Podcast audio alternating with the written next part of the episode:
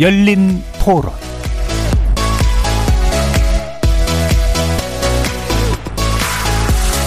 안녕하십니까. KBS 열린 토론 정준희입니다.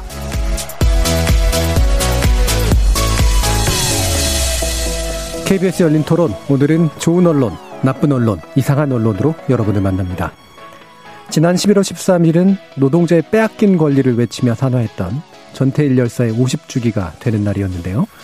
이를 기념하는 다양한 행사가 진행되었음에도 정작 대다수 언론은 국민의힘 윤희숙 의원의 발언을 조명하는데 지면과 방송 시간을 할애하는 엉뚱한 모습을 보였습니다. 주 52시간제 중소기업 도입 유예가 전태 정신에 부합한다는 유니언의 SNS 글을 대대적으로 보도하면서 논란이 커진 이 양상. 본질은 뒷전에 둔 채 유명인의 입과 SNS를 새로운 출입처로 삼은 우리 언론의 개탄스러운 본질을 여과 없이 보여줬습니다. 오늘 논논논에서 노동 문제에 관련된 최근 보도 상세히 평가해 보겠습니다. 이어지는 2부에서는 강력범의 출소에 관련된 보도를 짚어볼 텐데요. 초등학생을 잔인하게 성폭행해 12년형을 선고받았던 조두순이 다음 달 만기 출소 예, 예정이어서인지 조두순의 거취와 재범 가능성을 우려한 보도가 이어졌습니다. 이런 보도가 우리 사회 위험 문제를 제대로 짚고 있기는 한 건지 피해자와 잠재적 피해 지역의 안전을 진심으로 고민하고는 있는 건지 논논논 패널들의 의견 들어보겠습니다. KBS 열린 토론은 여러분이 주인공입니다. 문자로 참여하실 분은 9730으로 의견 남겨주십시오. 단문은 50원, 장문은 100원에 정보 이용료가 붙습니다. KBS 모바일 콩, 트위터 계정 KBS 오픈, 그리고 유튜브를 통해서도 무료로 참여하실 수 있습니다. 시민 논객 여러분의 뜨거운 참여 기다리겠습니다. KBS 열린 토론 지금부터 출발합니다. 살아 있습니다. 토론이 살아 있습니다. 살아있는 토론, KBS 열린 토론. 토론은 라디오가 진짜입니다. 진짜 토론, KBS 열린 토론.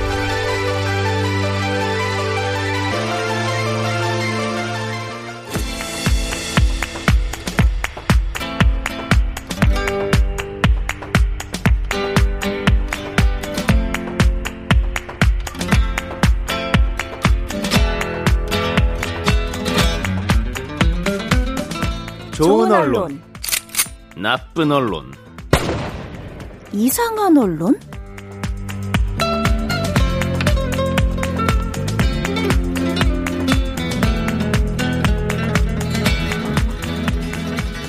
자, 오늘 함께 해주실 세 분의 전문가 소개하겠습니다. 신한대 교양교육대학 이정훈 교수 나오셨습니다. 안녕하세요. 언론인권센터 정책위원이신 정미정 박사 함께 하셨습니다. 안녕하세요. 그리고 민동기 미디어 전문 기자 자리하셨습니다. 안녕하십니까. 자, 일부 순서에서는 제 노동 보도, 음, 특히 전태일 5주, 50주기에 관련된, 어, 우리 보도 양상들은 어땠는지에 대해서 짚어보려고 하는데요.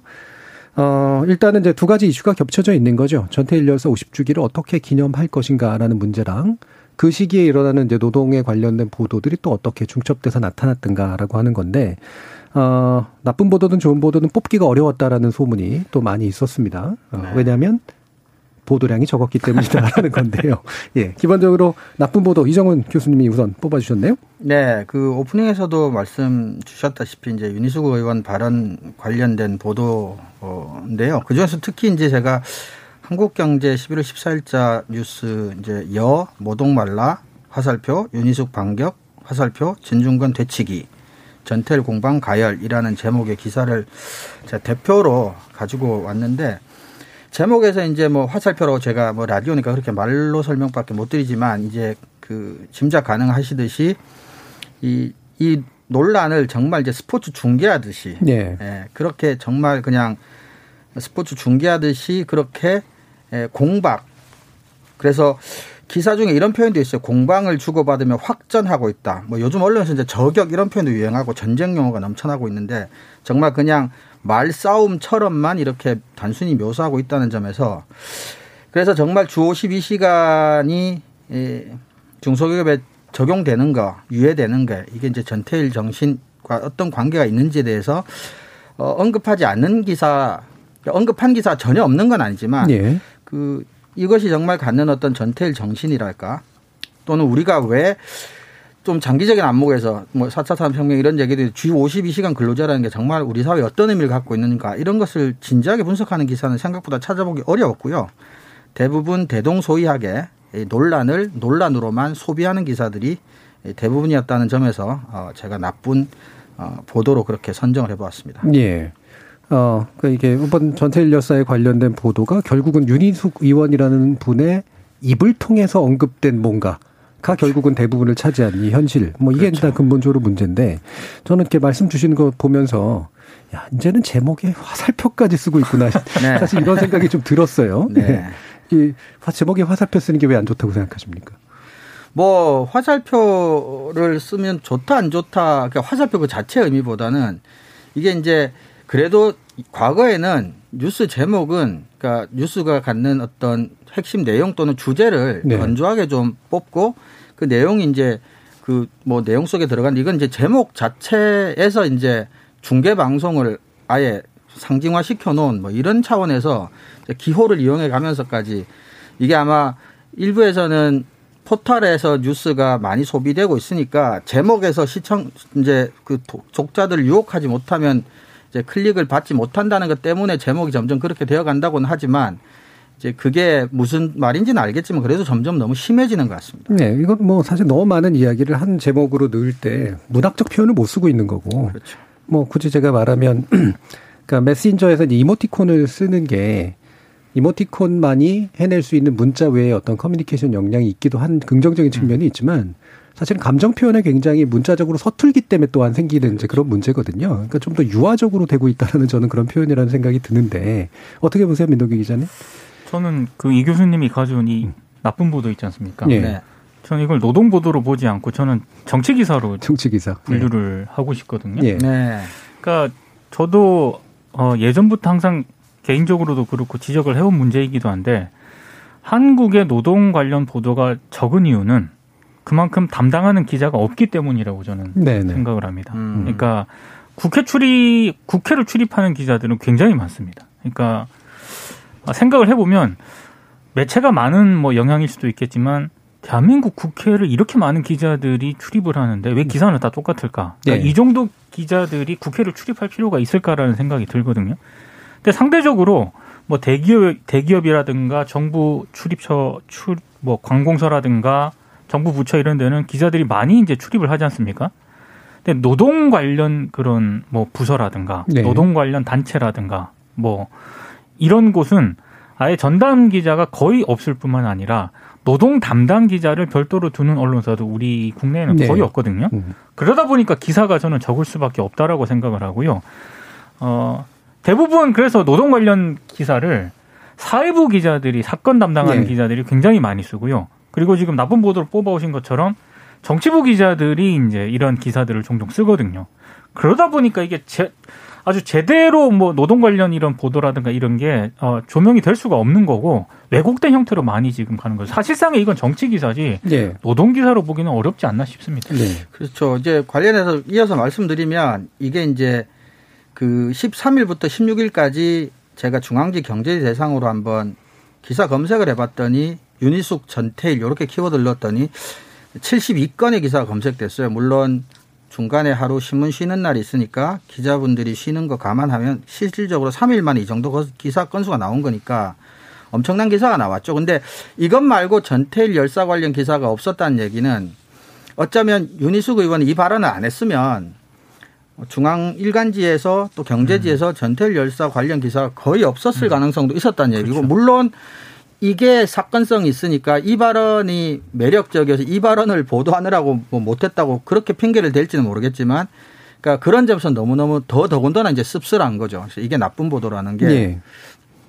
이 달력 보도라고 이제 그러잖아요. 네. 그래서 뭐 연례적으로 이제 뭔가 하나씩 이슈가 나오면 거기에 대한 보도를 하는 거를 우리가 보통 일반적으로 긍정적으로 보지는 않으나 하지만 또 이제 그 달력 보도의 것을 벗어나려면 연례적으로 하는 것들에 대한 새로운 의미를 계속해서 이제 부여해 줌으로써 이제 컨텐츠를 만들어내는 건데 그럴 만한 큰 부지런하거나 깊이가 없다는 얘기잖아요. 그렇죠. 방금 이제 민 기자님도 말씀 주셨지만 얼마 전에 한국 언론진흥재단의 연구 보고서가 나왔는데 출입처 문제를 다룬 연구 보고서였는데 최신의 그 실증적 데이터를 보니까 제일 많은 많은 데가 법조 기자예요. 법조 기자 네.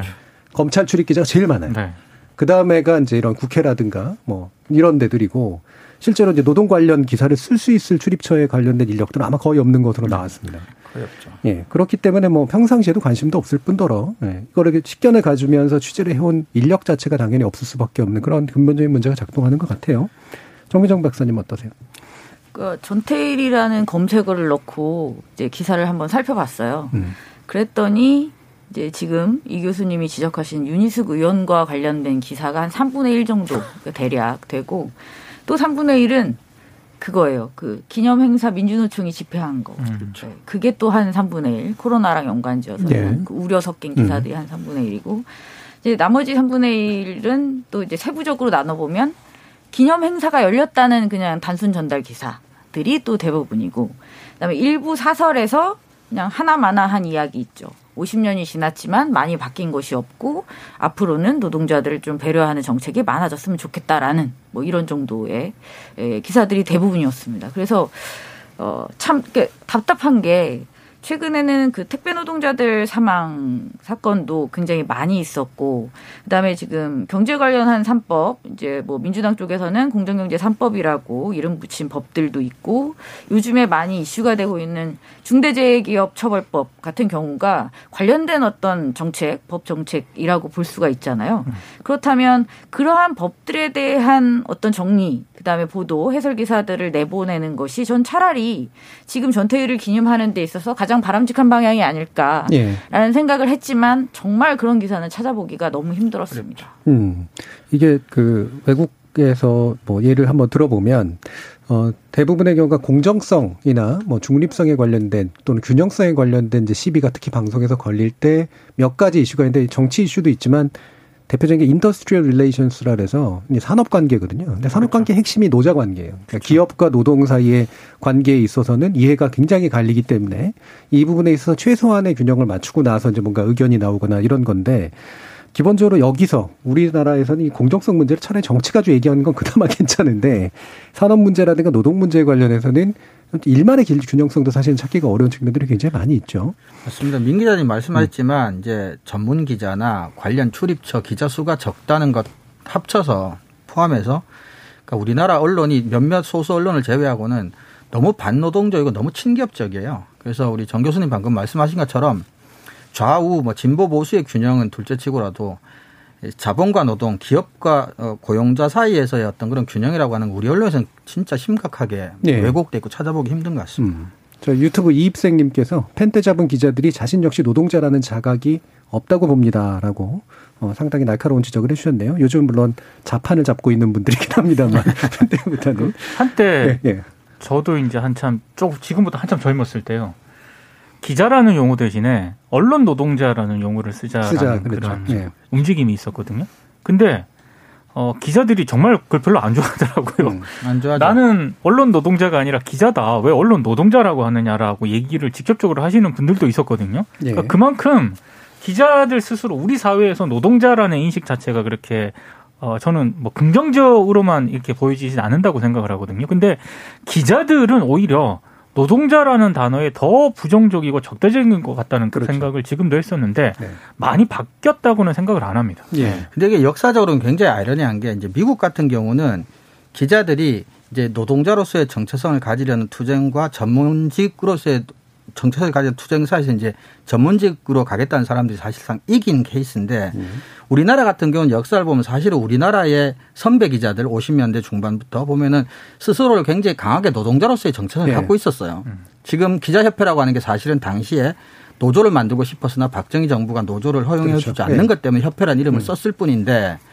근데 그런 걸 생각하면 지금 후배 기자들이 우리나라 선배 기자들의 그런 정신 같은 것들을 좀 잊고 있지 못한 건 음, 뭐 그런 부분이 있지 않나 싶습니다. 그리고 전반적으로 엘리트들이 노동자라는 표현 또는 노동자라는 어떤 그룹에 대해서 갖고 있는 약간의 뭐 좀 부정적인 시선도 조금 반영되어 있지 않나 싶은 생각도 있고요. 예. 저 유튜브 청취자 어, 트윙크 트윙클 HHS님인 것 같습니다. 예, 무슨 소재든 다 정치화시키는 것이 언론의 문제인 것 같습니다. 음. 그래서 뭐 굉장히 중요한 지적해 주셨고요.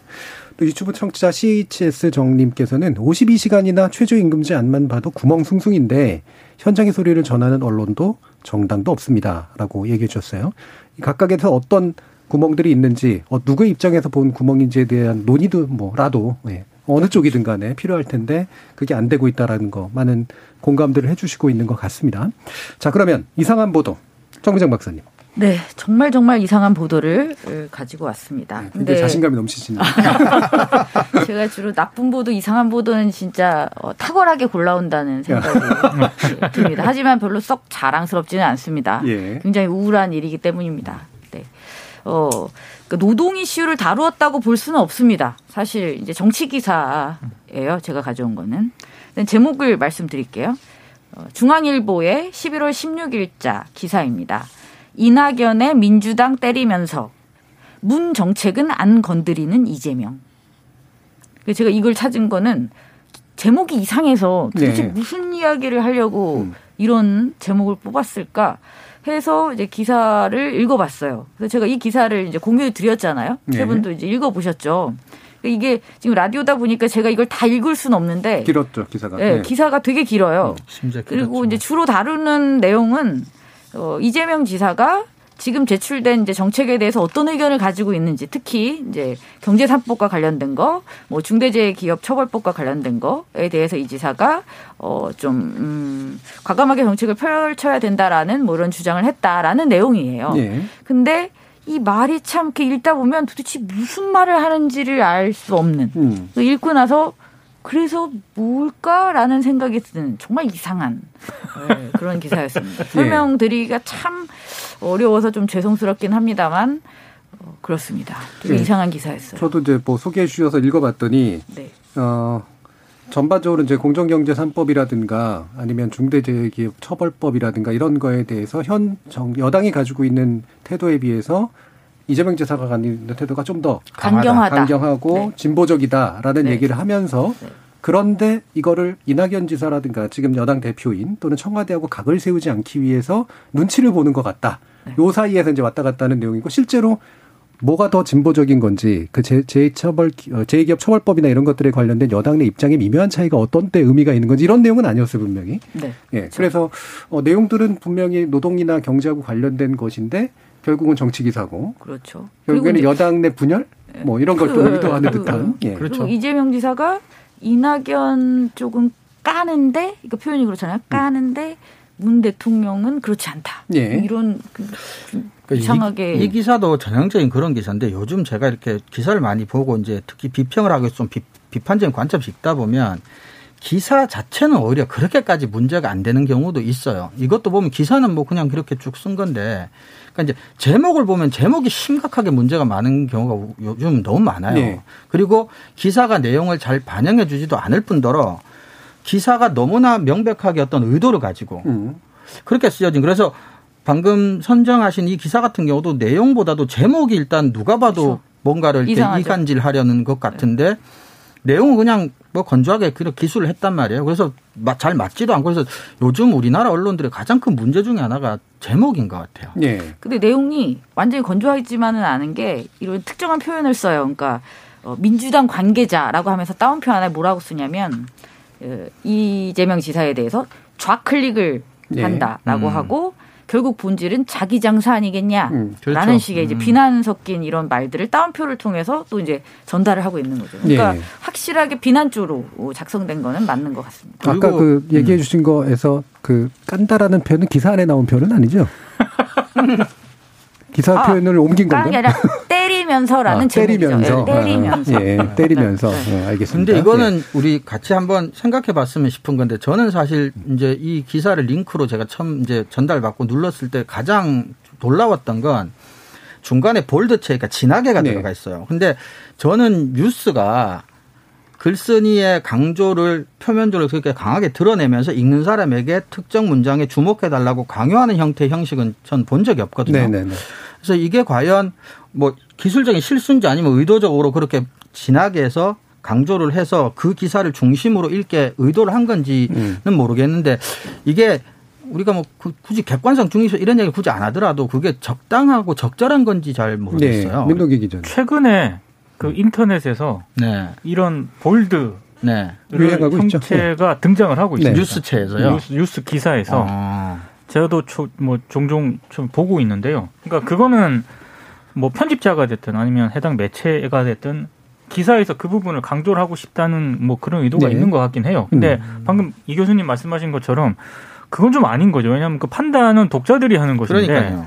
이미 개입이 돼 있어서 우리는 이 부분을 강조하고 싶다라고 해석이 될 여지가 있거든요. 저도 그 그렇죠. 굉장히 부정적으로 봤고 또 이 기사에서 이게 그 볼드체가 형성이 돼 있길래 좀 이상하다고 생각을 했는데 저는 아까 정 박사님이 이 링크를 보내주셨잖아요. 네. 그래서 이상한 보도에서 네. 제가 항상 가장 주안점을 두는 거는 도대체 이 기사는 어떤 거를 강조하려고 했던 걸까? 음. 처음엔 잘 파악이 안 됐는데 지금 생각해 보니까 이래 이런 의도가 있지 않았나 싶어요. 그러니까 이낙연 대표하고 이재명 지사는 경쟁 관계고 사이가 별로 안 좋다. 네. 차별을 하려고 한다 이재명 지사가. 음. 그런데 어, 이재명 지사도 민주당 일각에서는 국정에 대한 책임을 진 이 대표와 달리 아무런 부담 없이 좌클릭을 할 수 있다. 마구 때릴 수 있다. 음. 그러니까 뭐 약간 좀뭐 그런 어떤 그러니까 정말로 이거는 노동 기사도 저는 정치 기사도 아니고 예. 이상한 기사 이상한 기사입니다 네. 정말 진짜 이상한 네. 기사예요. 뭐 굳이 말하면 나, 나름대로 여당 내부에 차기 대선 주자를 둔 미묘한 긴장 관계를 뭐 해설해 주는 네. 예뭐 그런 기사라고 볼 수도 있겠지만 정면으로 그걸 다룬 것도 좀 그렇죠. 아니고 어, 저는 굳이 그런 것 같아요. 그러니까 굳이 약간 길을 좀 다르게 걸으려면 선명하게 좀 걷든가. 어, 뭐 예를 들면 비판하려면 제대로 좀 하든가 이런 식의 약간 유도하는 듯한 느낌 그런 게 좀 더 들어요. 저는 차라리 네. 이렇게 그 차별 뭐 노선이 다르다는 거를 강조하고 싶었으면은 아예 뭐 노동 정책이라든가 그렇죠. 예. 노동 관련 이런 부분들에 대해서 중앙일보가 리스트를 만들어 가지고 예. 이낙연 대표 이재명 지사한테 물어서 이게 어떻게 다르다라는 거를 차라리 소개를 해줬다면 굉장히 좋은 기사였다고 생각을 네, 하거든요. 네네. 네. 이게 논쟁 지점도 있는 부분이기 그렇죠. 때문에. 네. 근데 그런 얘기는 하나도 없어요. 네. 이 이상한 기사죠. 그렇죠. 예. 저희 유튜브 청취자 소설이님이 언제부턴가 기사를 볼 때마다 언론사와 기자의 숨겨진 의도가 있는지 살펴보게 되었습니다. 개탄스럽네요. 라는 말씀 주셨는데요. 제가 개탄스럽게 만들어 드린 것 같아서 좀 죄송하긴 합니다만. 예. 정부장 박사님. 그리고 제가 한 가지만 더 말씀드리고 싶은 게 이 기사에서 보면 이게 나와요. 이재명 경기지사가 이제 뭐라고 이제 말을 하는데 상법, 공정거래법, 금융감독그룹법 등 이른바 이제 작은 따옴표가 나와요. 경제산법이라고 해요. 경제산법의 완화 움직임을 지적하며 뭐 이렇게 이렇게 나와요. 기사가. 근데 경제산법하고 괄호 열고 이렇게 써요. 이 지사는 다시 작은 따옴표 공정경제산법으로 표기. 음. 예. 무슨 그 말씀이신지 알겠죠. 음. 그러니까 이 지사가 그냥 공정경제 3법이라고 했으면 그냥 쓰면 되는데 예. 굳이 경제 3법이라고 다시 쓰고 음. 괄호 열고 이 지사는 공정경제 3법으로 표기라는 음. 말을 이제 단 거죠. 예. 그러니까 너무 강한 어떤 그 주장이 이 단어 하나에 음. 다 들어가 있다. 그러니까 이 기사에서 굳이 그렇게 따옴표를 좋아하는 우리 예, 언론사들이 그렇죠. 네. 이렇게 썼다는 게 굉장히 저는 인상적이어서 이런 기사가 또 있을까 하다가 우연히 하나를 더 발견했습니다. 예. 이거 말씀드릴게요. 문화일보의 11월 20일 기사입니다. 어, 제목이 이 대표 여기서 이낙연 대표를 얘기합니다. 이 대표 작은 따옴표 기업 규제 3법 등 15개 입법 신속 처리 방침 이라고. 음, 기업 자, 기업 규제 3법이라고 딱 했죠. 그러니까 여기서 큰 따옴표는 안 들어가요. 음. 그걸 못 쓴 거야. 예. 왜냐하면 이낙연 대표는 공정경제 3법이라고 했거든요. 예. 네. 그래서 그 기사 내용에 보면 그렇게 나옵니다. 이 음. 대표는 음. 이제 큰 따옴표예요. 공정경제 3법은 이라고 하고 괄호 열고 기업 규제. 와 정말 예, 예, 정말 예. 깨알 같지 않습니까? 예. 와. 그러니까 이게 말씀 주신 것처럼 저는 언론사가 정당들이 이제 법안에 대해서 자기 정파색을 씌워서 프레임을 씌워가지고 법안 이름을 만드는 거를 좋아하진 않거든요. 네. 하지만 그건 이제 정당의 역할이니까 뭐 그럴 수도 있다고 보는데 언론이 이제 보도를 할 때는 나름의 시각에서 그것이 공정한 이름을 붙이는 거는 이제 좀 필요하다고 보는데 말씀처럼 딴 때는 그렇게 따옴표 그러니까요. 되게 잘 쓰잖아요. 네. 예. 근데 이 측면에 있어서는 이렇게 명확한 자기 입장을 가지고 그것도 사실은 반대 정파적인 입장이죠. 엄밀히 말하면 그렇게 이제 고쳐주듯이 쓰고 있는지 따옴표 안에 음. 괄호까지 쳐가지고 네. 굳이 기업 규제법이라는 것을 붙이는 게참 음. 대단하다 싶습니다. 그렇죠. 이제 그것도 사실 공정한 네이밍도 아니잖아요. 그렇죠. 기업규제법이라는 것도. 예, 알겠습니다. 자, 그러면 이렇게 어, 노동 이슈를 다루는 언론이 눈에 띄게 체계적으로 편향적이잖아요. 분명히 부정적인 태도들을 가지고 있고요. 그렇죠. 그런데 사실이라도 그렇다면 좀 뭐 나름대로 사실의 확인이 근거를 두고 있어야 되는데 그렇지 않은 내용들이 되게 많았던 건데 주의수당 관련된 내용들 이정우 교수님이 좀 들고 오셨어요. 네, 그 사례를 하나 말씀드리면 이제 그 작년인데 이제 그 최저임금이 논란이 되면서 일부 이제 언론에서 이제 주휴수당이 이제 문제가 돼서 집중 공격을 이제 했었죠. 그러니까 주휴수당이 이제 강제가 되면 추가 부담이 된다 기업주 측에. 그래서 심지어는 주휴수당에 대해서 몰랐던 노동자들이 주휴수당을 달라고 해서 분쟁도 벌어지고 있다 이런 보도가 이제 있었는데 문제는 이게 주휴수당이라고 하는 게 최저임금법이 아니라 근로기준법 55조에 근거하고 있다는 거죠. 그러니까 주휴수당은 최저임금법 도입과는 상관없는 문제였었는데 그게 마치 최저임금법이랑 관련이 되는 것처럼 이제 보도를 해서 사실이 왜곡됐다는 건데 그 관련 법 조문에 보면은 유급 휴일을 보장해야 된다라는 게 있어요. 일주일에 네. 하루 정도는. 음. 근데 이제 그거는 유급으로 휴일이니까 일을 하지 않아도 하루치 일당은 나와야 된다는 얘기인데 그러니까 원래 있었던 거를 마치 최저임금법 때문에 처음 생긴 것처럼 이렇게 이제 호도를 했다라는 얘기죠. 그리고 요것하고 조금 비슷하게 또 하나 오늘자 한겨레 신문에서는 뭐 노동 문제는 아니지만 또 친기업적인 이제 사실 왜곡 뭐 이런 거에 대해서 이제 한겨레가 경제신문의 한 보도를 팩트 체크를 했어요. 집단 소송법 관련해서. 여기도 보면 이제 그 지난 9월에 한 경제신문이 이제 미국의 스타벅스가 2016년 얼음이 너무 많고 커피 향이 적다는 이유로 500만 달러 피해 소송을 당했고 맥도날드는 광고보다 칼로리가 높다고 피소됐다 이러면서 수년간 소송에 시달리고 브랜드 이미지 훼손, 합의금 지급 등을 감수해야 됐다라는 보도를 했는데 한겨레가 팩트 체크를 해본 결과 합의금 지급한 적도 없고 각각 2개월, 6개월 만에 각각 판결을 받았기 때문에 수년간 소송에 시달린 적도 없다. 네. 뭐 네. 이런 식으로까지. 그래서 우리나라 어 상당수 언론들이 이렇게 친기업 반노동적인 관점에서 노동 뉴스나 기업 뉴스를 좀 한쪽으로 왜곡시키는 이런 보도들이 심심치 않게 있었다라는 얘기입니다. 네. 민동기 기자님. 저는 참 이게 친기업 반노동이라는 얘기를 한 지도 굉장히 오래됐는데 음. 저의 문제의식과 고민은 왜 이 상황을 타개하려는 노력을 언론사들이 스스로 하지 않는가. 그러니까 국회 엄청난 기자를 보내면서 또 법조나 검찰에 엄청난 기자들을 그렇게 많이 보내면서 노동 관련 이런 보도에 있어서 문제점들은 끊임없이 제기가 되었었거든요. 예. 그러니까 그게 무슨 얘기냐면 일단 인력 배치가 적을 뿐더러 어, 제 노동 관련 보도 이 보도를 쓰기 위해서는 사실 공부를 좀 많이 해야 됩니다. 네. 예. 이게 그렇죠. 노동법도 알아야 되고 음, 그렇죠. 노무사들이라든가 이런 분들하고 지속적으로 어떤 사안에 대해서 어, 스터디라든가 팔로잉을 하지 않으면은 굉장히 어렵거든요. 그러니까 어떤 사건이 터졌을 때 그게 어떤 맥락인지를 설명하기 위해서는 그 정도 이제 언론사들이 투자 혹은 좀 그만큼 비중을 둬야 되는데 제가 2000년에 언론사에 입사해서 지금 지금 2020년이지 않습니까? 노동 관련 전담 기자는 그때나 지금이나 별 차이가 없습니다. 예. 그러니까 거의 투자를 안 했다라는 얘기고 그만큼 비중을 안 두고 있다는 그런 얘기거든요. 그러니까 당연히 지금 이 교수님이 얘기한 이런 엉터리 기사가 나올 수밖에 없는 거고요. 실제로 몰라서 엉터리 기사가 나오는 것일 수도 있습니다만 그만큼 노동 쪽에 대해서는 비중을 두지 않고 있기 때문에 기사를 마음대로 써도 된다라는 생각도 하고 있는 것 같아요. 네. 네. 지금 콩아이디 장호민, 장호민 님이 이제 더 이상 힘없는 약자를 위해 목소리를 높이는 불공정을 바로잡으려는 순수 언론은 없다고 봅니다 라는 말씀 주셨는데요. 아, 제가 이 순수 언론이라는 말을 쓰시는 걸 보고서 되게 좀 안타깝네요. 그러니까 음. 언론이 원래도 그렇거든요. 왜 그러냐 제가 이 얘기를 드리는 게 오랫동안 그래 왔어요. 우리나라 언론뿐만이 아니라 서구의 언론들도 많이 그렇죠. 그랬고 실제로 이제 그러면 노동자 입장에서 노동자의 기사를 쓴 언론들이 왜 죽어 나갔는가? 구매력이 없어서 그렇거든요. 그렇죠. 예. 그리고 그 노동자들이 그런데 정작 돈을 벌면서 선택한 언론은 이른바 우리가 지금은 찌라시라고 부르거나 아니면 옐로우 페이퍼라고 부르는 너무나 그냥 선정적이고 네. 그냥 재미만 추구하는 언론들이었었어요. 네. 이게 이제 뭐 영국이나 미국에서 아주 전형적으로 드러난 사례 아닙니까? 그래서 그렇죠. 사실은 노동자들 대다수가 노동자이면서 노동자성을 스스로 망각하고 있는 이제 언론 소비의 문제, 뭐 이게 또 사실은 직결되고 있는 문제가 아닐까 좀 싶네요. 자, 그러면 또 이 노동 문제에서 진영 논리나 정파 논리가 또 과도하게 들어가는 부분, 우리 아까 제가 그 청취자께서도 좀 지적해 주셨던 그런 문제, 정부장 박사님 좀 말씀 더 해주시죠.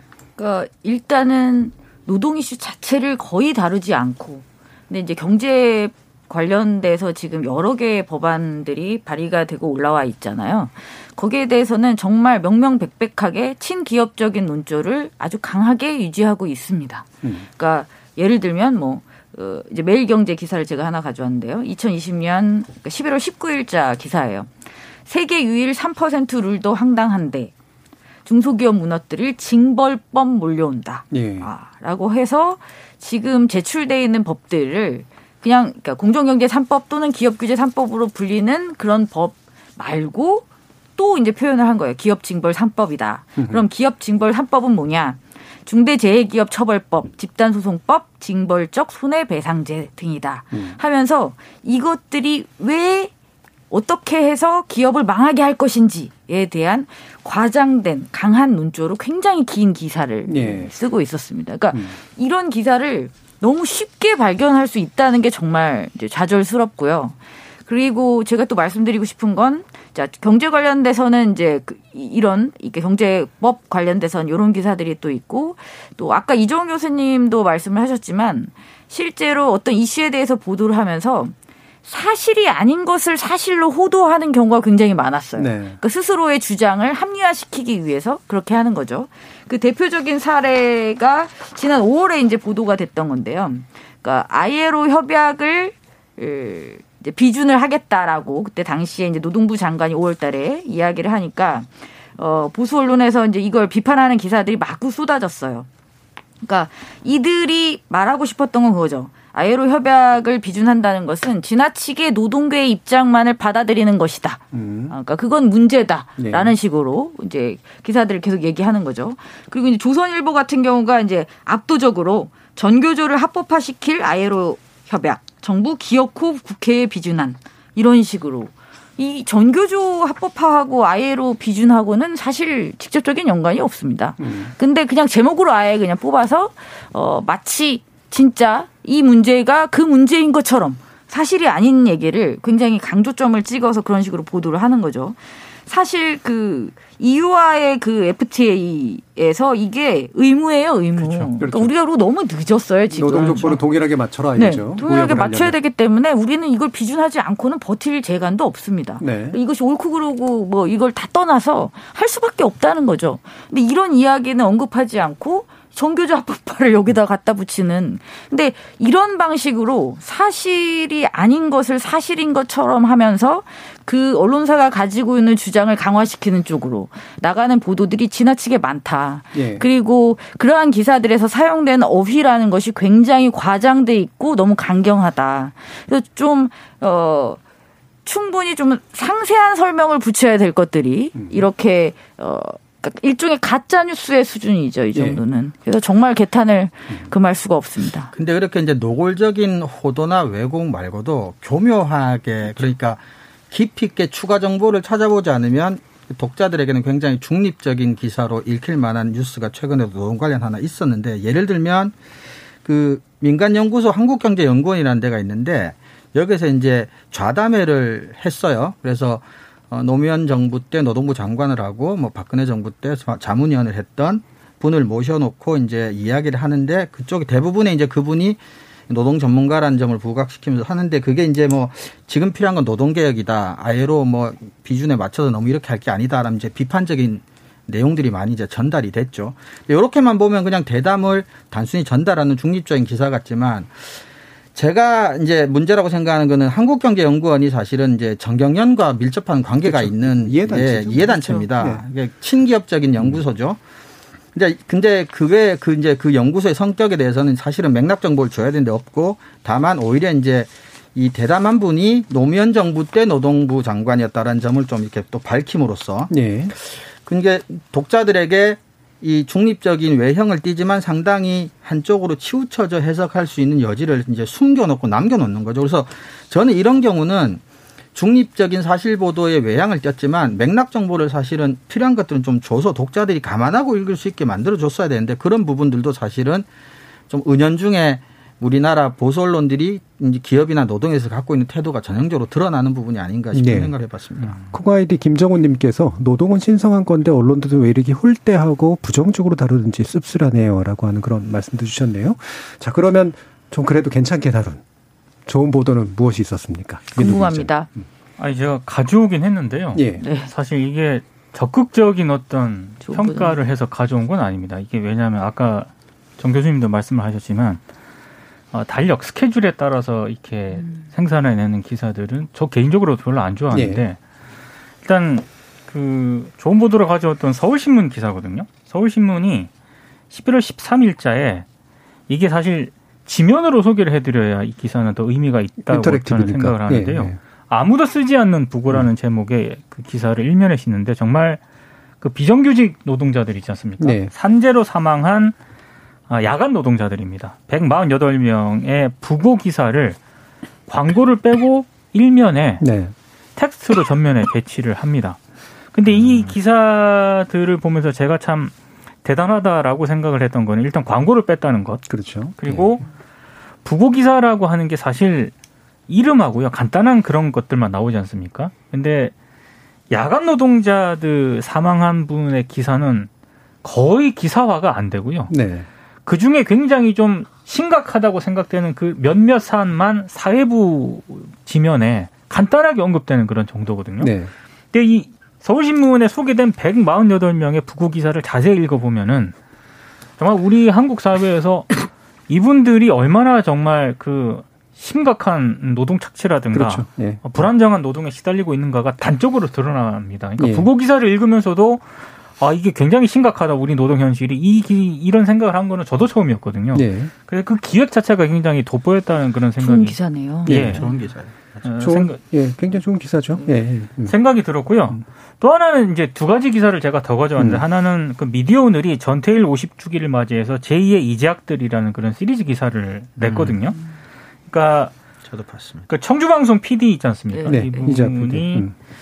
근로기준법상 노동자도 노동자로도 인정받지 못한 억울함이었다라고 이제 직원처럼 일을 했는데 유서를 남기고 지난 2월 숨졌는데 사실 굉장히 심각한 사안임에도 불구하고 이 사안 자체가 보도가 거의 안 됐습니다. 근데 저는 왜 이 기사를 좋은 기사로 가져왔냐면 사실 방송사들을 비롯한 언론사들이 전태일 50주기라는 그런 기획 기사들을 이번에는 제법 많이 냈습니다. 네. 분량으로 따지면은 과거에 비해서.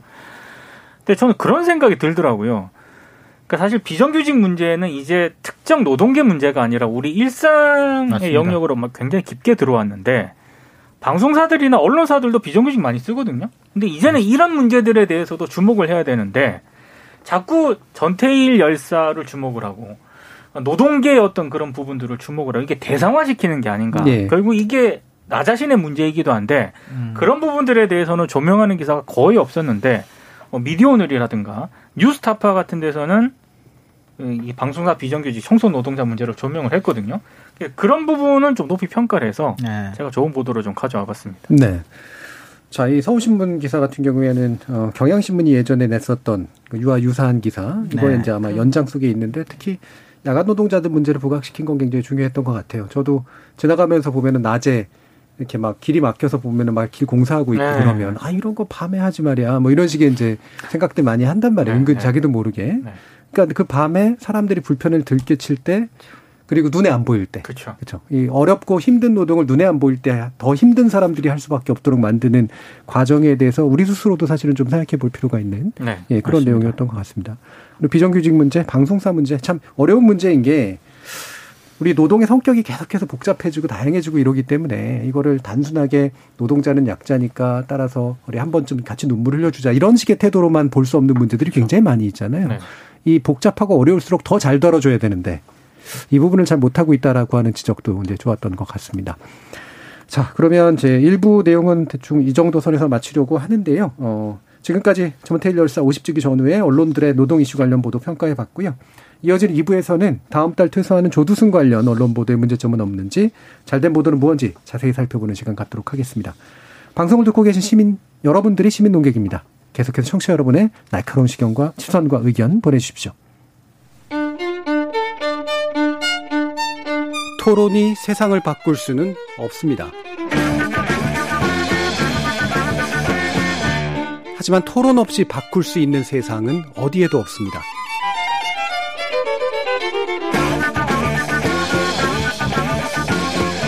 세상의 선한 변화를 갈망하는 당신. 정답이 아니라 질문의 힘을 믿는 당신. 우리 KBS 열린 토론에서 만납시다.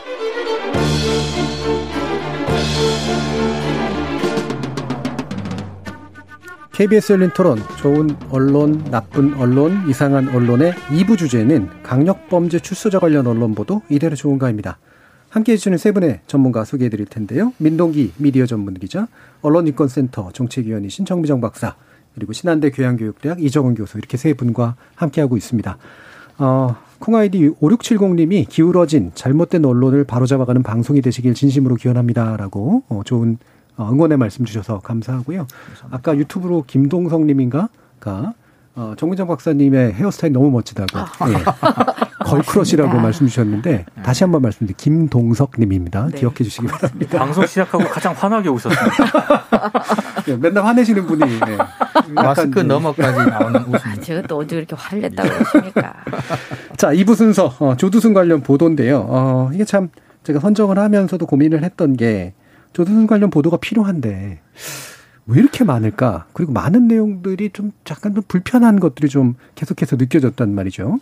음, 일단 보도의 양상들 민노기 기자님 좀 얘기해 주시죠. 그러니까 양상이라고 하기에는 참 뭐라고 하는 게요. 예. 저도 기사들을 쭉 한번 스크린을 해봤거든요. 근데 대부분 하 한두 개 정도로 정리가 가능할 것 같아요. 일단 조두순을 악마화시키는 네. 보도가 압도적입니다. 압도적이죠. 음. 그러니까 이 사람은 악마예요. 음. 그래서 이 사람만 어떻게 하면 이 문제가 마치 해결이 될 수 있을 만한 음. 뭐 성폭행 관련 그런 사건이 마치 해결이 가능한 것처럼 그래서 출소를 하는데 이거 어떻게 대비를 해야 되느냐 어, 이런 부분에만 굉장히 그 선정적으로 좀 접근을 하고 있다고 생각을 하는데 사실 저는 그 기사를 찾아보면서도 이 기자들도 문제가 뭔지를 잘 알고 있는 것 같아요. 왜냐하면 기사에 언급이 돼 있어요. 네. 저는 이, 이게 문제라고 생각을 하는데 여기 보면 연합뉴스에서도 막 기사를 써요. 음. 그, 막, 그 안산 거기 가가지고요. 네. 근데 맨 끝에 이런 부분이 있습니다. 제가 읽어드릴게요. 조두순 거주 예정지 인근 한 아파트 입주자 대표회의는 최근 안산시에 전달한 언론인 및 언론사에 전하는 주민 호소문을 통해 조두순과 관련한 과도한 지역 내 취재를 자제해달라고 요구했다. 예. 그러니까 지금까지 문제점 지적하고 대책 마련 필요성 보도해준 데 대해서는 감사하지만 언론 보도와 취재 기자들을 자주 접하게 되면서 주민들의 불안감이 점점 커지고 있다. 네. 허락 없는 아파트 단지 등의 출입과 주민 촬영 및 인터뷰, 언론의 긴 시간 상주 취재 등을 하지 말 것을 호소했다. 이렇게 되어 있거든요. 예. 그러니까 이거를 엉... 언급하면서 이그 기사 전까지는 이 하지 말라고 한 기사 내용이 있습니다. 네. 상당수 언론들이 그렇게 썼거든요. 그러니까 이 문제점이 여기서 다 드러났는데도 불구하고 그걸 그대로 쓰고 한편 해서 기자들한테 이런 걸 호소했다라고 쓰는 이 어처구니 없는 기사가 굉장히 많았습니다. 약간 유체이탈적이죠. 네. 그나마라도 그 얘기 해준 게 좀 다행이라고 생각할지 모르겠어요. 저는 왜냐하면 그 호소문 붙어 있는 사진을 봤고 네, 네, 네. 배달돼 있는 호소문을 봤거든요. 근데 참 이렇게 아 이게 저는 되게 중요한 포인트다라고 생각을 했는데 이게 이제 지역민들에게서는 이 문제가 참 얼마나 난감할까. 저 이렇게 이, 이 조두순이 오는 것도 싫고 피해자들이 이렇게 떠나야 하는 것도 싫고 하지만 안산이라는 지역이 자꾸 언급되는 것도 싫고 불안하고 막 이런 복잡 미묘한 감정이었을 것 같아요. 그러니까 그 얘기를 많이 음. 하셨어요. 실제로 그 지역 주민들이 그러니까 조두순 한 사람 악마화 시키는 데는 언론들의 관심이 굉장히 집중이 되고 있는데 예.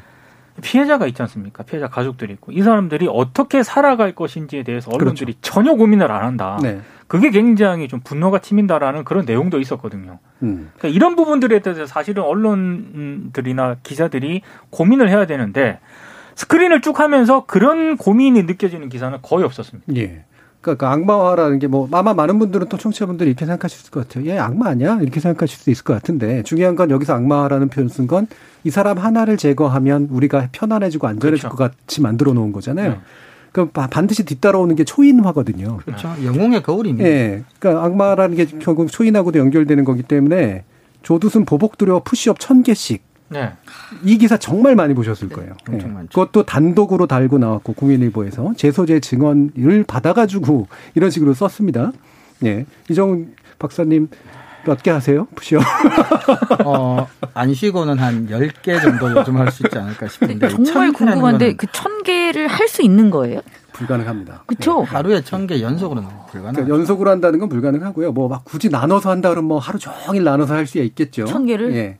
그리고 이 천, 그, 그렇게 한다는 게 이 사람이 가지고 있는 어떤 뭐 보복 두려워 이런 식으로 썼었는데 이게 이제 사실 얘기하는 건 굉장히 뭔가 이렇게 자기 몸을 가지고 뭔가를 해보겠다는 의지가 있다 뭐 이런 식의 이제 표현 같은 거잖아요. 저는 일단 기본적으로 이게 재소자의 증언을 바탕으로 네. 국민일보가 단독을 달고 기사를 쓴 건데 이 재소자의 증언이 어느 정도 신빙성을 가지고 있는지 저는 일단 의문이 들고요. 예. 그리고 또 다른 기사 보면은 그 아내와 함께 집 근처 산에서 커피 장사하겠다라고 얘기를 했다고. 그게 세개 중에 두 번째죠. 예, 썼거든요. 그러니까 세개 중에 이게 그렇게 기사화 될 만한 가치가 있는 것인지도 의문이고 이 기사를 만약에 그 주변에 있는 그 피해자 주변에 있는 피해자라든가 지역 주민들이 봤다면 음. 무슨 생각? 이게 오히려 언론들이 이건 공포를 조정하고 있는 기사라고 생각을 하거든요. 그렇죠. 네. 그러니까 그냥 막 쓰는 것 같아요, 정말. 음. 재소자의 증언이라는 그런 일단 근거 하나만을 가지고. 예. 그러니까 우리 그정 교수님께서 저한테 이제 팔굽혀기 숫자를 물어보신 이유는 아마 민 기자님과 똑같은 의도일 겁니다. 그러니까 이게 신빙성이 있냐는 거예요. 그러니까 네. 천 개라는 숫자가 과연 심지어 기사 안에는 저도 이제 지금 보니까 한 시간에 팔굽혀펴기를 천 개씩 하는 등이라는 문장이 네. 있네요. 한 시간에 천 개를 하기 위해서는 1초에 몇 개를 그러니까 이거는 그리고 이게 이 그 조두순 씨가 교도소에서 하루의 시간 단위로 쪼개서 어떻게 생활하고 있는지를 굉장히 자세하게 기술해 놨는데 이제 신빙성도 문제지만 이게 이제 국민들이 왜 알아야 될 정보인지에 대해서도 사실은 그렇죠. 저는 의문이 여전히 들고요. 하여튼 이 세 가지가 저는 이상한 뭐 나쁘다고 할 수도 있지만 이상한 게 이제 하나가 앞에 나온 거천 개, 발급비 천 개고 두 번째가 이제 카페에서 살련다라는 거고 또 하나는 이제 이건 조금 생각이 다를 수도 있는데 그러니까 재소자들 이제 그 출소 후에 취업을 도와주는 이제 국가 프로그램이 있는데 조두순 씨도 거기 이제 뭐 요건이 돼서 지원을 했고 그래서 법무부에서는 요건이 되니까 아마 선정이 된다면 뭐 지원이 될 것 같다라고 하니까 이제 그거 관련돼서도 많은 보도가 있어서 피해자들은 그렇게 쫓기도 도망다니고 사는데 범죄자한테 그렇게 돈을 몇백만 원씩 주냐. 근데 그것도 어 저는 조금 이해는 사실은 안 돼서 그 제도가 갖는 취지가 이제 특정 범죄자한테 해당이 되지 않는다면 뭐 법을 바꾸든 제도를 바꿔서 뭐 예를 들면 흉악 범죄자들에게는 네. 해당되지 않는다고 하든 했어야 되는데 하여튼 좀 불필요하게 선정적인 사건의 본질하고는 별로 관심이 없는 얘기들이 너무 많았던 것 같습니다. 네, 이렇게 재소자의 신빙성도 당연히 있고 이거를 단독 보도로 하기 위해서 얼마나 또 애를 썼을까 싶기도 그렇죠. 해요. 예. 네. 근데 이 그것에 드릴 노력을 차라리 제도 개선이라든가 뭐 실질적으로 어떤 지역의 문제, 지역에서 유발될 수 있는 문제를 뭐 개선하는 데 쓴다든가 아니면 뭐 이런 심리를 정말 추적하고 싶다면 범죄 심리학자랑 해 가지고 탐사 보도를 제대로 하든가 뭐 그렇죠. 그것이 알고 싶다 같은 그런 케이스처럼 근데 이게 이걸 단독 벌고 나타난 건 결국은 어 공포감을 유발하거나 뭐 하여튼 그 사람의 내면을 알아내기 위해서 그리고 나서 클릭을 유도하기 위한 상업적 목적 외에는 저 별로 보이지가 않거든요. 굉장히 자극적이긴 하니까요. 정무정 박사님. 어, 조두순 관련된 기사들은 대부분이 매우 매우 나빴습니다. 네. 정말 정말 너무 너무 나빠서 그러니까 본질에 접근하는 기사를 찾아보기는 정말 힘들었어요. 그러니까 그나마 나온 게 전자발찌 관리를 뭐 강화한다는 법안이 뭐 마련되었다라는 정도의 수준인데 어 저는 그러니까 그런 접근을 좀 해야 될 것 같아요. 이전에도 저희가 성범죄 관련된 보도를 다뤘을 때도 그런 얘기를 했었지만 그렇죠. 이게 정말 이런 부분들을 해소하기 위해서 무엇이 필요한가? 그럼 애초에 조두순이 12년을 받은 것이 정당했나? 그렇다면 양형 기준에 대한 부분에서부터 논의할 게 굉장히 많다는 거죠. 근데 그런 접근을 하나도 안 하고 지금 조두순 나왔는데 이제 어떻게 할 거냐? 뭐 이사 갈 거냐 안 갈 거냐? 이런 이야기만 하고 있다는 게 정말 한심한 것 같습니다. 그래서 제가 어 나쁜 뉴스 두 개를 가져왔어요. 그리고 이거는 제가 꼭 시간을 들여서 소개를 해드려야 되겠다고 생각한 네, 기사들입니다. 네, 중간에 자르지 말라는 말씀이시죠? 네, 알겠습니다. 예, 예리하시군요. 네, 첫 번째는 어 이거는 뭐 제가 가져온 이 기사에만 해당하는 것은 아니지만 피해자의 이름을 자꾸 언급한다는 겁니다. 진짜 이건 하지 말아야 됩니다. 이거는 그렇죠. 2009년에 사건 발생 당시에 많은 언론사들이 스스로 어, 사건명에 피해자 이름을 붙이지 않겠다라고 어, 선언을 한 적도 있어요. 그러면 지금 뭐 달라진 게 이렇게 없는 상황에서 물론 사건명에 붙이지 않는다고 하더라도 끊임없이 호출을 합니다. 호명을 하는 거죠. 물론 가명이라는 이것 이 이유 때문에 이게 더 자유스러운지는 모르겠지만 피해자에 자꾸 집중하는 이런 식의 언급은 저는 진짜 하지 말아야 된다고 음. 생각합니다. 어, 그럼에도 불구하고 다수의 기사가 가명이라는 어, 괄호를 열고 가명 해놓고 이름을 계속 어, 쓰고 있었다는 것. 저는 그 부분을 첫 번째로 지적하고 싶은데요. 그래서 제가 가져온 기사 중에 하나는 이제 KBS 기사입니다. 어, 제목은 어, 전자발찌 1km가 위험하다. 성범죄 재범의 54%가 집중. 이렇게 돼 있어요. 그리고 기사는 2020년 10월 23일 KBS 뉴스인데요. 어, 제가 이걸 가져온 이유는 이 기사는 게 평범한 기사예요. 음. 근데 여기서 이렇게 얘기해요. 대표적인 아동 대상 성범죄자, 이른바 나영이 사건의 범인. KBS가 뉴스에서 나영이 사건이라고 하면 안 되죠. 음. 진짜 저는 이게 KBS 뉴스라는 것을 몇 번을 다시 확인을 했습니다. 진짜 다시는 이런 이런 표현을 쓰지 말았으면 하는 마음에서 시간을 들여서 이 부분을 소개해 드립니다. 예. 뭐 다른 언론사가 이렇게 말한 게 잘한다고 볼 수는 없지만 저는 단 하나의 언론사가 이러지 말아야 된다고 한다면 그거는 KBS여야 된다고 예. 생각합니다. 그리고 또 하나의 기사 예. 역시 KBS 기사입니다. 어 10월 31일자 KBS 기사고요. 조두순 돌아올 안산에 CCTV 3,700대 설치, 24시간 동선 모니터링도 제목을 보면 뭐 그냥 뭐 그, 그, 그러려니 하는 기사 같죠. 그리고 기사 자체는 굉장히 어, 평범합니다. 음. 조두순이 이제 만기 출소하는데 그래서 안산 시민들이 불안이 커져서 법무부, 경찰청, 여가부가 재범 방지 방안을 내놨다. 그러면서 이제 그런 설명을 하는 거예요. CCTV가 뭐 이렇게 있다. 그래서 여기서 설치했다. 뭐 인터뷰도 하고 뭐 이런 이런 내용이에요. 그래서 기사의 텍스트는 별 문제가 없습니다. 근데 제가 이 기사를 가져온 이유는 화면 구성 때문이에요. 이 내용을 계속 이야기를 하면서 화면이 어떻게 나오냐면 어떤 남자의 다리가 나옵니다. 신발을 신고 걸어가요. 그 걸어가는 장면이 나와요. 약간 이렇게 효과를 넣어서 뭔가 음. 이렇게 범죄자 같은 사람의 느낌을 주면서 하반신만 나오는 거죠. 막 걸어가는 듯한 네. 이미지 일종의 재현 같은 거죠. 그리고 막 걸어가다가 무슨 문을 열어요. 대문을 열고 들어가요. 이게 뉴스에서 어떻게 이런 기법을 쓸까요? 그것도 KBS 뉴스에서 네. 그러니까 완전히 이거는 공포감을 야기하는 굉장히 나쁜 방식의 보도를 KBS 뉴스가 그것도 불필요한 영상 구성에서 그런 장면을 썼다는 건 전 정말 반성하고 다시는 이런 일이 없도록 해야 된다고 생각합니다. 어. 그래서 이 기사를 가져와 봤습니다. 아, 뭐 이를테면 재구성물을 쓰는 그 뭐 다큐멘터리라든가 이런 것도 아니라 그렇죠. 예. 뉴스의 한 꼭지에서 뉴스의 한 꼭지에서 네. 어, 이른바 재연을 그런 식으로 그, 그렇죠. 했다는 거예요. 음. 어, 왜 그랬을까요? 정말, 정말 저는 정말 이 기사를 예. 정말 정말 충격적이었어요. 음. 그리고 저희가 이제 기사들을 찾을 때 방송 뉴스라고 하더라도 보통 텍스트 위주로 보잖아요. 네. 아무래도 그렇죠. 근데 이 기, 제가 어떻게 우연찮게 이걸 영상을 받기에 망정이지 만약에 안 봤다면 전 그냥 이걸 넘겼을 거예요. 근데 정말 이런 식의 영상 구성은 절대는 절대로 해서는 안 된다고 생각합니다. 정말 음. 화가 머리끝까지 올라가게 하는 최고의 기사였습니다. 네. 콩아이디 3418님께서 정 박사님 화내시는 일이 없길 바라는데 이런 네. 민 기자님도 화를 내시네요. 좀화 나시는지 어떤지 모르겠습니다. 아니 근데 저는 네. 앞에 저희 전태일 보도를 점검을 하기도 했지만 전태일 열사 50주기라고 해서 기사들을 쏟아내는 이런 방식은 굉장히 구태의연한 그렇죠. 방식이고요. 네, 네. 평소에 노동 관련 이런 보도들을 네. 제대로 하는 게 저는 그렇죠. 음. 어, 진정한 언론이라고 생각을 하거든요. 근데 이것도 마찬가지로요. 그러면 조두순 한 사람을 악마화 시킨다고 해서 언론이 할 일을 다 하는 거냐? 저는 아니라고 생각을 하고 네. 그럼 평소에 이런 문제점들을 언론들이 관심을 기울였었어야 되는데 그게 안 된 게 저는 또 문제가 있다고 보거든요. 예. 그러니까 이를테면 제2의 조두순을 탄생하지 않게 하려면은 혹시 이제 이런 만약에 교도소나 이런 데 가 있다 하더라도 이 사람을 재범 확률을 떨어뜨린다든가 네. 아니면 뭔가 심리 치료 같은 걸 병행을 해가지고 뭐, 뭐 교화를 시킨다든가 음. 이런 부분이 제대로 해야 되는 게 그게 교도 행정이잖아요. 네. 근데 지금 제가 이, 뭐 관련 자료들을 쭉 찾아보면서 제가 봤던 게 지난해 기준으로 교도소 구치소에서 심리 치료를 받은 사람이 한 5천 명 정도 되는데요.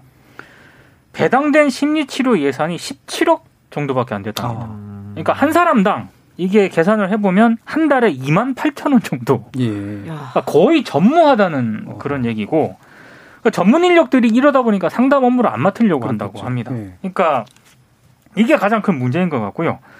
그러니까 무슨 사태가 발생을 하냐면 전문 인력이 그만큼 부족을 하다 보니까 일반 교정 공무원들 중에 양성을 하는 거예요. 그래서 이제 이 심리치료에 투입을 하고 있는데 전국에 있는 교도소 가운데 심리치료 전담과가 있는 곳은 다섯 곳밖에 없고요. 그 외 지역에서는 자기 본업을 하면서 뭐 재소자들을 상대로 심리치료 하고 있거든요. 그러니까 네. 곁다리로 하고 있다는 그런 얘기인데 이 제대로 되겠습니까? 음. 안 되거든요. 그러니까 뭐 인력이라든가 예산이라든가 이런 부분에 있어서 배치를 제대로 하라 이런 부분들에 서 언론들이 뭐 주목을 해서 뭐 기획 기사를 쓰든가 이렇게 해야 이게 교도 행정도 저는 그렇죠. 변화가 있다고 생각을 하는데 실제 인력과 예산이 없는 상태에서 조두순 나온다 어떻게 할 거냐 이거 뭐 해봤자 아무런 실질적인 효과가 없다는 그런 얘기. 예.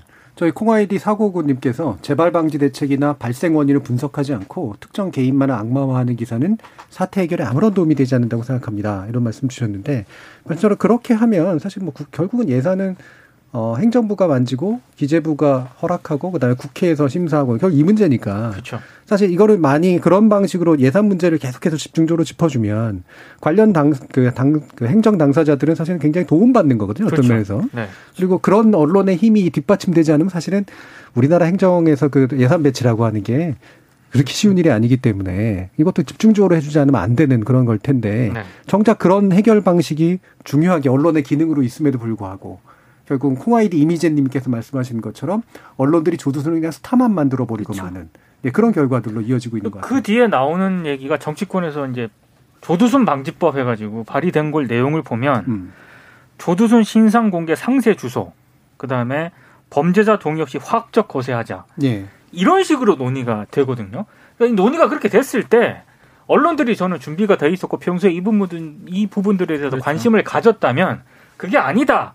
이런 이런 부분들에 뭐 이렇게 정책적 대안을 제시하든가 이렇게 충분히 갈 수 있다라고 보는데 언론도 준비가 안 돼 있다 보니까 그냥 그렇죠. 네. 정치권에서 나오는 얘기를 받아 쓰는 정도밖에 안 되는 거죠. 예. 준비가 안 돼 있다기보다는 관심이 없는 것 같습니다. 둘 다죠, 뭐 이제 둘 다죠. 네. 그리고 문제 제기 자체도 섬세하지 못하게 감정적으로 되니까 해결책이라고 나온 것도 조두순법이라고 하는 것도 내용 보면 사실은 조금 문제가 조금 있어 음. 보이는 부분이 네, 다소 좀 성, 예. 성급해 보이는 그런 네, 측면도 네, 네. 분명히 좀 있고요. 굉장히 적극적으로 취재를 음. 하거든요. 네. 저는 그것도 참 신기한 게 적극적으로 취재를 하는 게 예전에 조두순의 전 직장 동료를 찾아가서 네. 인터뷰를 해요. 그렇죠. 얼굴 표정이 어떻다는 둥, 무섭게 생겼다는 둥, 원래 성격이 안 좋았다는 둥 이런 음. 얘기를 한다고. 그러니까 시간을 들여서 그 사람들을 찾고 그래서 인터뷰를 하고 그걸 영상으로 따서 방송을 한단 말이죠. 음. 그거 할 시간에 그거 할 시간에 취재를 하면 되잖아요. 이 사안이 재발이 안 되게 하기 위한 본질적인 문제 해결을 위한 방법을 취재하면 될 텐데 그 인력과 그 돈과 그 시간을 그런 데 갖다 쓴다는 거죠. 그리고 또 하나는 피해자 가족을 제발 그만 괴롭혔으면 좋겠습니다. 네네. 음. 자꾸 찾아가서 인터뷰하고 그 내용이 그거예요. 힘들다는 거잖아요. 음. 그러면 그걸 해결해 줘야 되잖아요. 근데 왜 자꾸 찾아가서 괴롭히냐고요. 거기다가 개인정보까지 피해자 가족들의 개인정보, 그다음에 주거 조건 예. 이런 것까지 방송을 통해서 지금 다 나간 상황입니다. 음. 이건 또 하나의 가해라고밖에 볼 수 없어요. 사실 좀 아이러니했던 게 경찰이라든가 이런 부분에서 언론들이 요구를 하는 게 이런 성범죄가 발생할 때마다 성범죄 전담 인력이 있어야 된다. 계속 그런 전담 과가 있어야 되고 부서가 있어야 되고 이렇게 강조를 하거든요. 근데 그렇게 강조하는 언론들은 성범죄라든가 이런 부분에 있어서 뭐 전문성이라든가 이런 거를 인력을 전혀 키울 생각을 안 하고 있습니다. 음. 그러니까 누구나 할 수 있는 거라고 생각을 해요. 저는 안 그렇다고 보거든요. 굉장히 섬세하고 디테일하게 접근해야 되고 여러 가지 정책적인 어떤 그런 부분들에 대해서 분석을 많이 해야 된다라고 보는데 그냥 이거 역시 그냥 사건 하나의 사건 기사로 접근하는 경향이 강하기 때문에 대안이라든가 이런 게 제대로 나올 리가 없다고 보는 거죠. 예. 저 유튜브로 이제 맥커럴 님이 어, 상당히 강한 반발 의견을 주셨어요. 언론 기사가 본질은 보도 안 하고 주변 이야기로 흐린다고 하는데 조두순 나온 후에 어디서 뭐 하는지 그 일거수 일투족 어떤 일들 할 건지 우리가 알아야 하는 게 당연한 거 아닌가 하는 생각이 든다. 이런 의견 주셨거든요. 어떻게 보세요? 네, 저는 그 지적 내용 자체는 예. 뭐 일리가 있는 내용인데 우리가 항상 뭐 맞다 아니다 문제도 있지만 정도의 문제도 있고 그리고 지금 제가 어, 검색해 본 조두순 출소 관련 기사 중에 예, 방금 청취자님께서 올려주신 의견 정도의 내용에서 멈추는 기사는 거의 없었어요. 그러니까 그것을 알려준다는 취지보다는 지금 우리가 얘기하고 있는 취지나 의도가 훨씬 더 강하게 반영돼 지나치게 예, 과몰입된 상태에서 감정적으로 공포심이나 뭐 이런 걸 너무나 심하게 자극하는 그래서 우리가 반드시 알아야 될 정보는 알아야 되겠지만 알 필요가 없는 정보. 그러니까 예를 들면 아까 그한 시간 아 뭐 한 시간에 팔굽혀를 천개 한다는 정보 같은 경우는 우리가 조두순의 행동 반경 같은 걸 지금 우리가 알 수도 없을 뿐더러 그렇죠. 그리고 더 중요한 건 아예 출소를 안 했어요. 그래서 지금 행동 반경을 지금 현재로서는 알 수가 없습니다.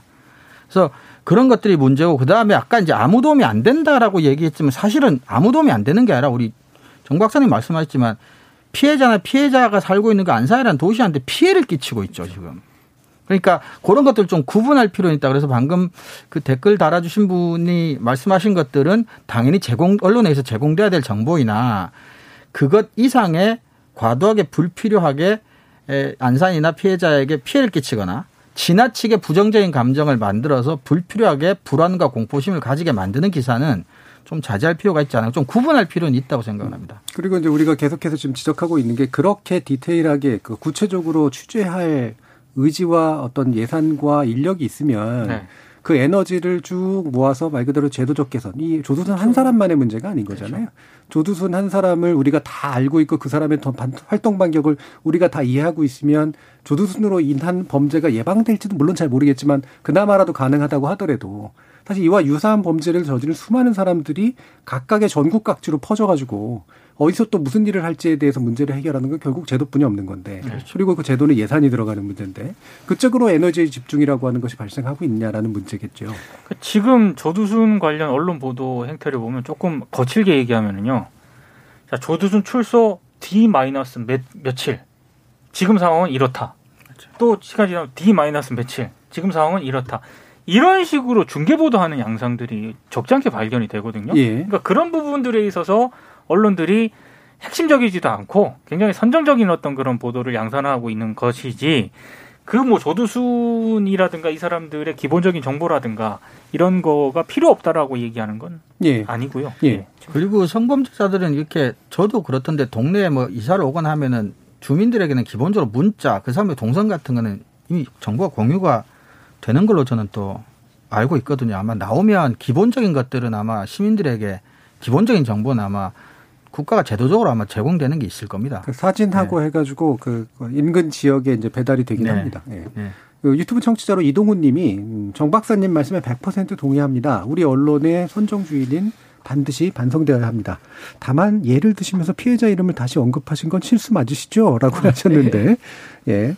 약간 흥분해서 하신 것 같고, 실제로 이제 원래 피해자 이름 자체는 아니긴 하죠. 네. 가명이긴 한데, 네. 어쨌거나 이게 이제 문제는 본명이냐 가명이냐보다 네. 그렇죠. 그런 언급이 피해자와 피해자 가족 그리고 일반 시민들에게 그 사건과 그 기억을 다시 쓸데없이 떠올리게 만든다는 그렇죠. 거거든요. 그래서 그게 가명이라 하더라도 밝히지 않는 게 저는 언론 윤리에 맞다고 봅니다. 네. 그리고 저도 지금 생각을 못했네요. 네. 제가 그걸 언급했다는 게 네. 네, 맞습니다. 그리고 또 다른 문제는 이겁니다. 이걸 조두순 사건이라고 해야죠. 가해자를 그렇죠. 중심으로 그렇죠. 사건을 기술해야 되는데 네. 피해를 입은 사람 위주로 사건을 기술해 버리면 기억이 상당히 왜곡되고 그다음에 그 피해자의 뭐 공감하는 효과는 뭐 혹시라도 가끔 있을지 몰라도 그 사건이 누구에서 어떻게 만들어졌는가가 왜곡되는 그런 측면들이 분명히 있어서 이 부분은 우리가 최근에 성폭력이라든가 어떤 이런 것들이 발생할 때 의외로 많은 기사들이나 사건의 이름들이 피해자 위주로 네, 피해자 네, 방식으로 돼 있어요. 피해자 위주가 아니라 예. 많습니다. 예. 예. 그런 식으로 부르는 것들에 대한 문제 제기라고도 또한 생각해 주시면 좋을 것 같습니다. 자 그러면 이 부분이 결국은 어느 정도의 정보를 알려주고 그 다음에 어느 정도의 어, 어떤 익명화, 그 다음에 피해자나 피해 지역에 관련된 것들을 또 과도하게 좀 침해되지 않도록 해야 되는가. 이 사이에서의 균형을 잡는 역할이 좀 굉장히 중요한 것 같거든요. 이게 좀 쉬운 문제는 아니라서 여러분들이 생각하시기에 언론이 이 균형을 어떻게 잡는 게 좋을지에 대한 의견 한번 들어볼게요. 일부씩 들으면서 마무리 한번 짓죠. 예. 민동기 기자님. 그러니까 이게 균형을 잡기가 사실 굉장히 어렵긴 한데요. 다만 사건 기사로만 접근을 좀 안 했으면 좋겠어요. 예. 그러니까 딱 이것만 말씀을 드릴게요. 저도 이번에 좀 자료를 찾아보면서 알게 된 건데 우리나라 법원처럼 법원이 성범죄자에게요. 너는 성치료, 성폭력 치료 몇 시간, 뭐 200시간, 300시간 이수해라. 외국은 이렇게 안 한답니다. 전문가들한테 판단을 맡긴다라고 하거든요. 전문가들이 봐서 이 사람은 계속 치료를 해야 됩니다라고 하면 그거를 이제 법원이라든가 정부 당국에서 인정을 하는 그런 추세인데 우린 그렇게 안 돼 있지 않습니까? 언론들이 이런 디테일한 부분까지 이제는 신경을 써야 되고요. 뭐가 이게 한 사람을 악마화 시킨다고 이게 문제가 해결되지 않기 때문에 그런 부분들에 대해서도 언론들이 고민할 수 있는 그런 역량을 좀 키워야 될 때가 아닌가 싶습니다. 예. 정비정 박사님. 어, 저는 이러한 사건의 재발을 막기 위해서 대체 뭐가 필요한지 정말 진심으로 굉장히 궁금합니다. 궁금하죠. 예. 정말 궁금해요. 예. 그러니까 제가 생각할 수 있는 수준이라는 게 양형 기준이 너무 낮지 않았을까? 음. 뭐이 정도의 수준이라는 거죠. 그렇다면 언론이 이것에 대한 어떤 상세한 해설과 정보를 제공하는 것이야말로 지금 시기에 가장 필요한 정보다. 그래서 어 어떤 균형을 맞춘다고 했을 때 저는 그렇게 실질적인 어떤 해결을 이 문제를 풀 수 있는 어떤 그런 정책적인 방안에 집중할 필요가 있겠다라는 음. 말씀을 드리고 싶습니다. 그러니까 실제로 열린 토론에서 이제 예전에 이게 논의될 때 문제를 좀 많이 다뤘었는데 결국엔 양형 기준도 이제 물론 바뀌어야 되고 그다음에 양형을 하고 난 다음에 재범 가능성 같은 걸 보면서 그다음에 뭐 가석방 기준 그렇죠. 같은 것도 강화해야 네. 되고 그다음에 나올 때 이제 보호 관찰이라든가 이런 식의 부분들에 있어서 실효성을 강화하고 이렇게 쭉 나름대로 전문 영역에서는 제도들을 충분히 고민하고 있는데 아까 민 기자님 말씀하신 것처럼 예산 네. 그다음에 뭔가 정치적으로 관심이 적기 때문에 이 문제는 계속해서 뒤로 밀리는 문제 이런 걸 이제 언론, 언론들이 짚어줘야 된다는 거겠죠. 이정원 교수님.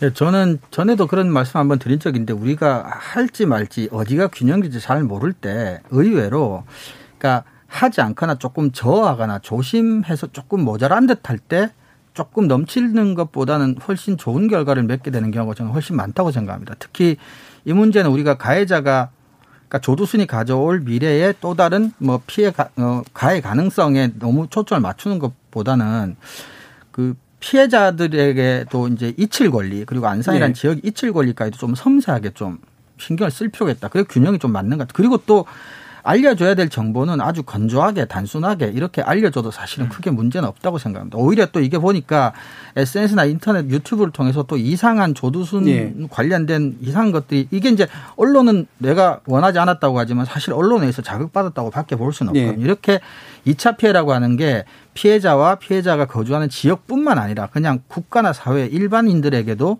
2차 피해 아닌 2차 피해가 계속 갈 수 있다는 걸 예. 조금 명심하셨으면 좋겠습니다. 저희 유튜브 청취자 이동호님께서 정 박사님 바로 수긍해 주셔서 감사합니다. 더 좋은 세상을 만들기에 노력해 주세요라고 부탁 말씀 주셨네요. KBS 열린 토론 오늘 순서 이것으로 모두 마무리하겠습니다. 오늘 토론 함께해 주신 이정은 교수님, 정비정 박사님, 그리고 민동기 전무기자님 세 분 모두 수고하셨습니다. 감사합니다. 감사합니다. 감사합니다.